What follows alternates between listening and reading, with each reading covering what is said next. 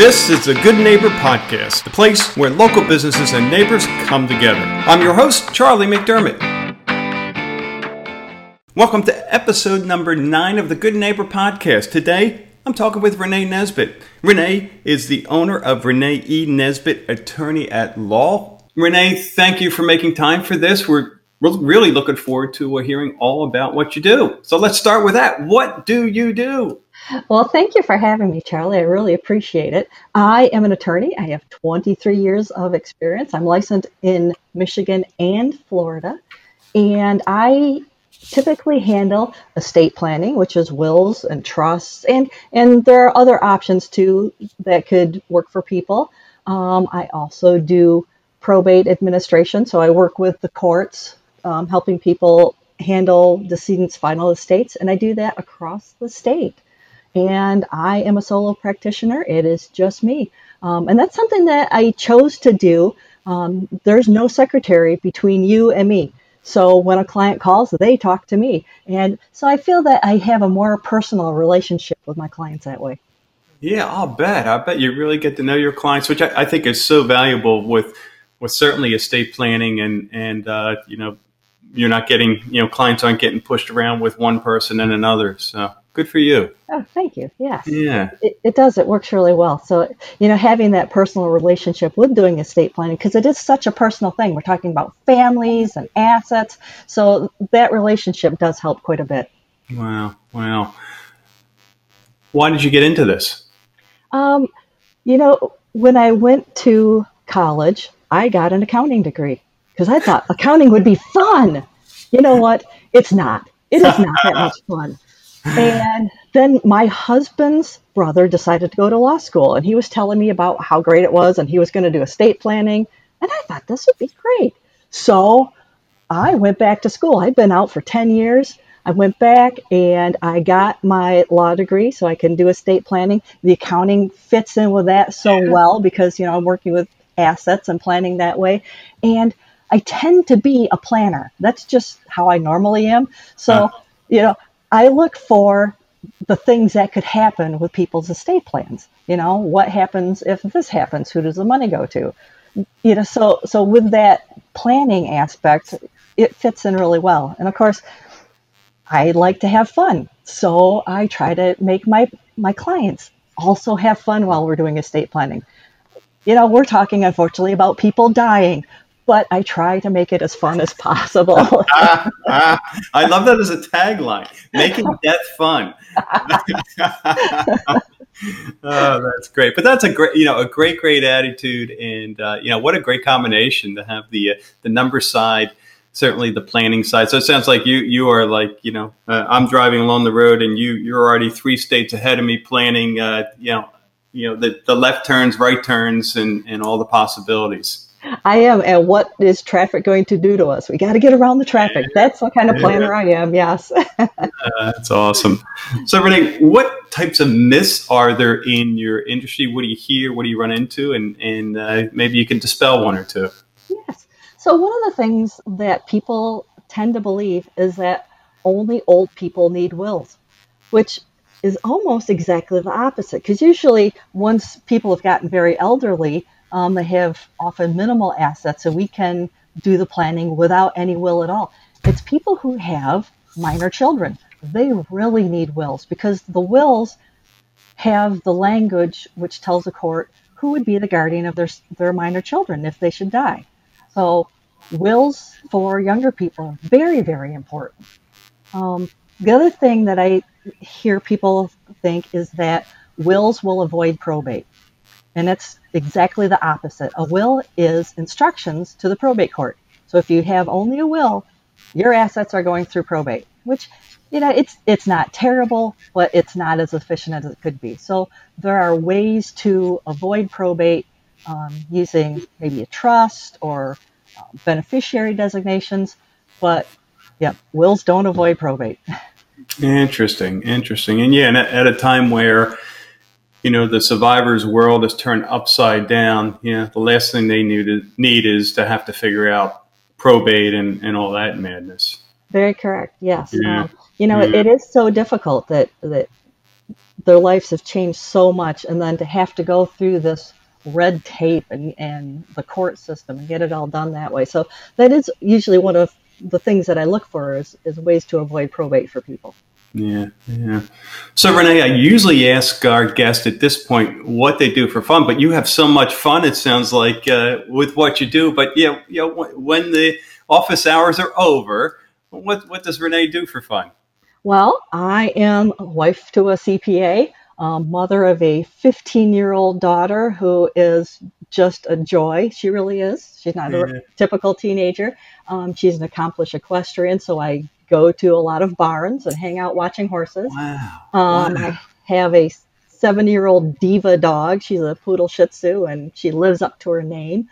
I also, when I turned 50, because my husband had one of these, I went out and bought a Can-Am Spider. It was my first motorcycle. It's one of the 3-wheel ones, 2 in the front, 1 in the back. And I learned how to ride it. We go long distance. I got 17,000 miles on that thing already. Do you really?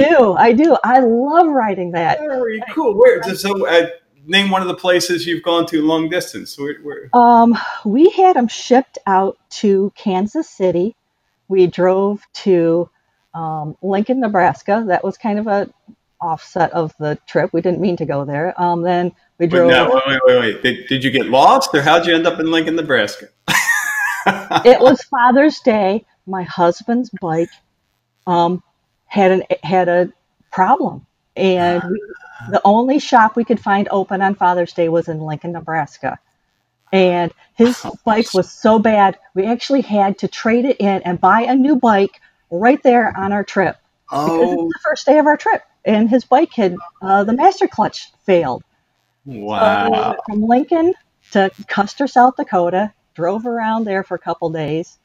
From South Dakota, we went up through Minnesota, up through the UP of Michigan, stayed at his parents for a couple days, or in northern Michigan, and then drove down to Kentucky, did Mammoth Caves, and then to Nashville and dropped him off and had him shipped back. 3,100 miles with the daughter on the back, who was 12 at the time, and we had the dog with us. She was on the back of my bike with little goggles on. Yep. What an experience. It was a great trip. It really was. So when's your next trip? We were going to do North Carolina this summer and the baseball stadiums. So that's probably not happening. Maybe we'll do Michigan again so we can see the relatives and see what's going on. But. So for those listening, just in case you're listening to this 3 years from now or something, we're in the middle of the COVID pandemic. And so, baseball season, among other sports, everything is up in the air at the moment. So hopefully things will settle down and you'll still be able to do that trip. Renee, let's look at the other side of fun. And although it's the hardship side, can you? It could be personal, it could be business. One hardship that comes to mind that you were able to overcome. Well, I mentioned before that I started with an accounting degree, went back to law school. Well, I've been practicing for 11 years, and then my husband's firm gave us the opportunity to move to Naples, Florida. So my Michigan law license doesn't do anything in Florida. So I've been back out of school 11 years. I had to learn Florida law. I had to study. I had to take the bar exam all over again with a 3-year-old preschooler. I passed it on the first try. And, of course, then I had to start my own law firm, no clients, do a lot of networking. And it's turned out really well. I love having my own firm. I've managed to meet a lot of people, do a lot of word of mouth referrals, and it turned out just great. So, the thought of coming down with no clients and no law degree, I'm happy it happened. Well, that's the way it often works. You're right. You're in the middle of chaos, and you're going, what the heck am I doing? Why am I here? And I know in your case, as I am, we're both introverts, so going to a new location where you don't know anyone and starting a business, that's that takes a lot to get out of bed in the morning. It was difficult, but I did it, and I'm so happy I did it. It turned out really well. Well, wonderful. Great for you. So, Renee, can you share one thing that you wish people knew about your business? Well, you know, people think that I am on my own because maybe I'm not good enough to be at a law firm or such. When I was in Michigan, I worked at several very select boutique law firms that did high-end estate planning for high-net-worth people. I even had the opportunity to argue in front of the Michigan Supreme Court with a case that ended up being published.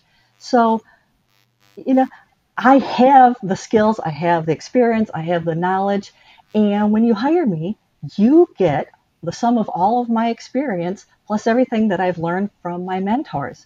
So I like to provide all that knowledge to come up with really sensible, cost-effective ways and really good service for my clients. So it is just me, but there's so much more to me than just me. I love it. I love it. Speaking of you and your firm, Renee, what's the best way our listeners can get a hold of you to learn more? Well, they can go to my website, which is nesbitt-law.com. That's nesbitt-law.com. You can drop me an email. That's rnesbitt@nesbitt-law.com. And you can even give me a call, 239-249-1072. Very, very good. Very good. You know, if I had a repeat my phone number, I don't even think I would remember it. So I'm impressed. So Renee, thank you for sharing. Thank you for being part of the Good Neighbor Podcast. And we look forward to checking with you sometime in the future as well, if you're cool with that. That would be great, Charlie. I really appreciate that you contacted me for this podcast. It was fun. Yeah, I had a good time. Yeah, that it was. I promised you fun, and you delivered. Very true. Thank you so much. All right. Thank you. Talk to you later, Renee. Okay. Bye. Thank you for listening to the Good Neighbor Podcast. To nominate your favorite local business to be featured on the show, go to goodneighborpodcast.com. That's goodneighborpodcast.com. Or call us at 239-224-4105.